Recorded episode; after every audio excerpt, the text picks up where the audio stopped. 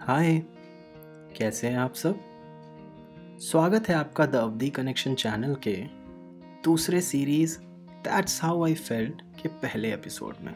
कई दिनों से मैं ये सोच रहा था कि आप लोगों के साथ कुछ ऐसे किस्सों को शेयर किया जाए, जो अपने आप में ही इंस्पायरिंग और मोटिवेटिंग हो। और मैं आप लोगों से इंटरेक्ट करके ये भी देखना चाहता था कि आखिर ऐसे किस्से हमारे लाइफ में कितने कॉमन होते हैं। तो कुछ समय पहले मुझे मौका मिला भारत के सेवन सिस्टर्स में से एक सिस्टर मेघालय के वादियों में घूमने का। दो पहियों में सवार होकर उन वादियों के टेढ़े मेढ़े रास्तों पर गश्त लगाने का। तो ऐसे ही गश्त लगाते लगाते मैं एक दिन बहुत ही मशहूर टूरिस्ट डेस्टिनेशन है मेघालय का, जिसे चेरापूंजी कहा जाता है। आप सब जानते होंगे कि ये सबसे ज़्यादा बारिश पाने वाला इलाका है भारत में। ऐसी ही एक डेस्टिनेशन है तकरीबन आठ से दस किलोमीटर दूर चेरापूंजी से, जिसे डबल डेकर ब्रिज कहा जाता है। इस ब्रिज की खासियत यह है कि ये किसी स्टील, पत्थर, सीमेंट से नहीं बनी है बल्कि ये एक जीता जागता ब्रिज है। ये ब्रिज ज़्यादातर रबड़ के पेड़ों के होते हैं। जो वहाँ के मूल निवासी थे, उन्होंने क्या किया? दो रबर पेड़ जो नदी के इस पार एंड उस पार थे, उन्हें आपस में एक डायरेक्शन दे दिया, जिसकी वजह से आपस में उन दो पेड़ों के रूट्स जुड़कर एक ब्रिज बन गया। एंड वो ब्रिज इतना स्ट्रांग है कि आपको एक पल नॉर्मल मेटल ब्रिज पे जाने में डर लगेगा because of swing tension but in living root bridge पे आपको एक पल भी डर नहीं लगेगा। एंड इस ब्रिज का नाम डबल डेकर था तो ये और ख़ास था। क्यों? क्योंकि एक ब्रिज के ऊपर दूसरा ब्रिज दो पेड़ों ने मिलकर दो ब्रिज बनाया हुआ था। एंड ये बहुत ही खूबसूरत एग्ज़ाम्पल है इंसान और एनवायरनमेंट के रिलेशन का। तो सुबह सुबह हम उस डबल डेकर ब्रिज के एंट्री पॉइंट पर पहुँच गए। तो वो एक छोटा सा गाँव था।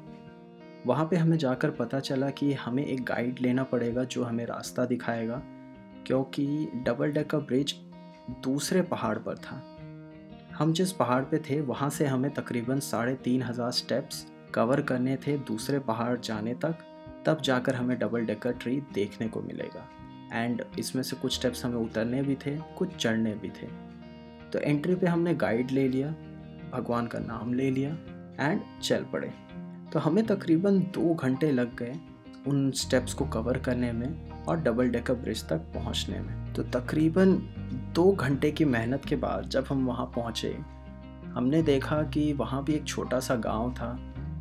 बहुत ही सुंदर सा, प्यारा सा झील था और वहीं पर स्थित था वो डबल डेकर ब्रिज तो हमने जल्दी से कुछ पिक्स क्लिक किए, झील में डुबकी लगाई और इतने में ही हमारे गाइड भाई साहब ने हमें कहा कि अब हमें वापस चलना होगा, क्योंकि हमें शाम से पहले वापस साढ़े तीन हज़ार स्टेप्स कवर करके एंट्री पॉइंट की तरफ़ जाना था। तो एक डेढ़ घंटा वहाँ बिताने के बाद हम वापस निकल पड़े एंड हम पहले नहीं समझ पा रहे थे कि गाइड इतना हड़बड़ी क्यों करवा रहा था हमसे वापस चलने के लिए। वो अब हम समझ पा रहे थे, क्योंकि अब की बार हमें हर 10-15 स्टेप्स में बैठ कर सांस लेने की ज़रूरत पड़ रही थी। तो कुछ एक डेढ़ घंटा हुआ ही था, शाम के तीन, साढ़े तीन बज रहे थे। अभी भी दो ढाई हज़ार स्टेप्स बचे हुए थे।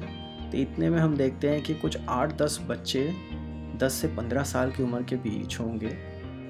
स्कूल यूनिफॉर्म में थे एंड वो नीचे की तरफ़ आ रहे थे मतलब टूवर्ड्स डबल डेकर ब्रिज आ रहे थे। तो हमने गाइड से पूछा कि इस वक्त इतने छोटे छोटे बच्चे यहाँ क्या कर रहे हैं? इन्हें तो वापस जाना चाहिए। ये रात हो जाएगा तो ये वापस कैसे जाएँगे? तो वो गाइड ने बताया कि ये बच्चे एक्चुअल में डबल डेकर ब्रिज वाला जो गाँव था, वहाँ रहते हैं।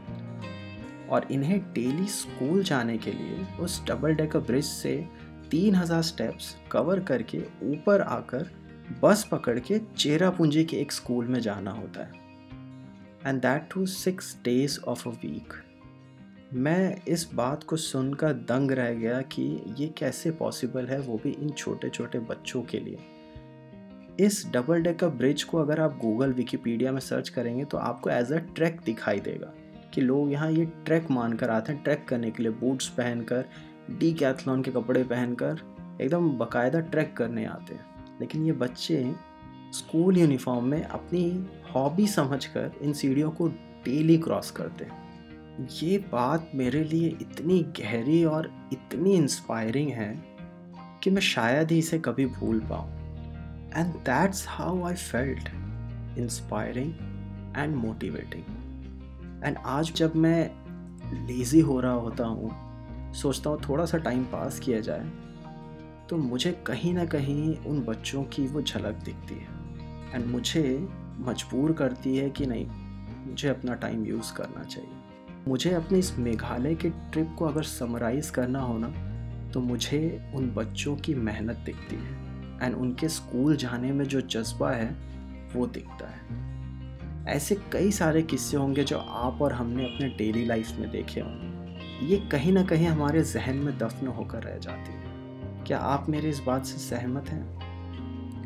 मैं ज़रूर जानना चाहूँगा कि आपके थॉट्स क्या हैं। ऐसे किस्सों को लेकर तो हमें कमेंट करके ज़रूर बताइएगा।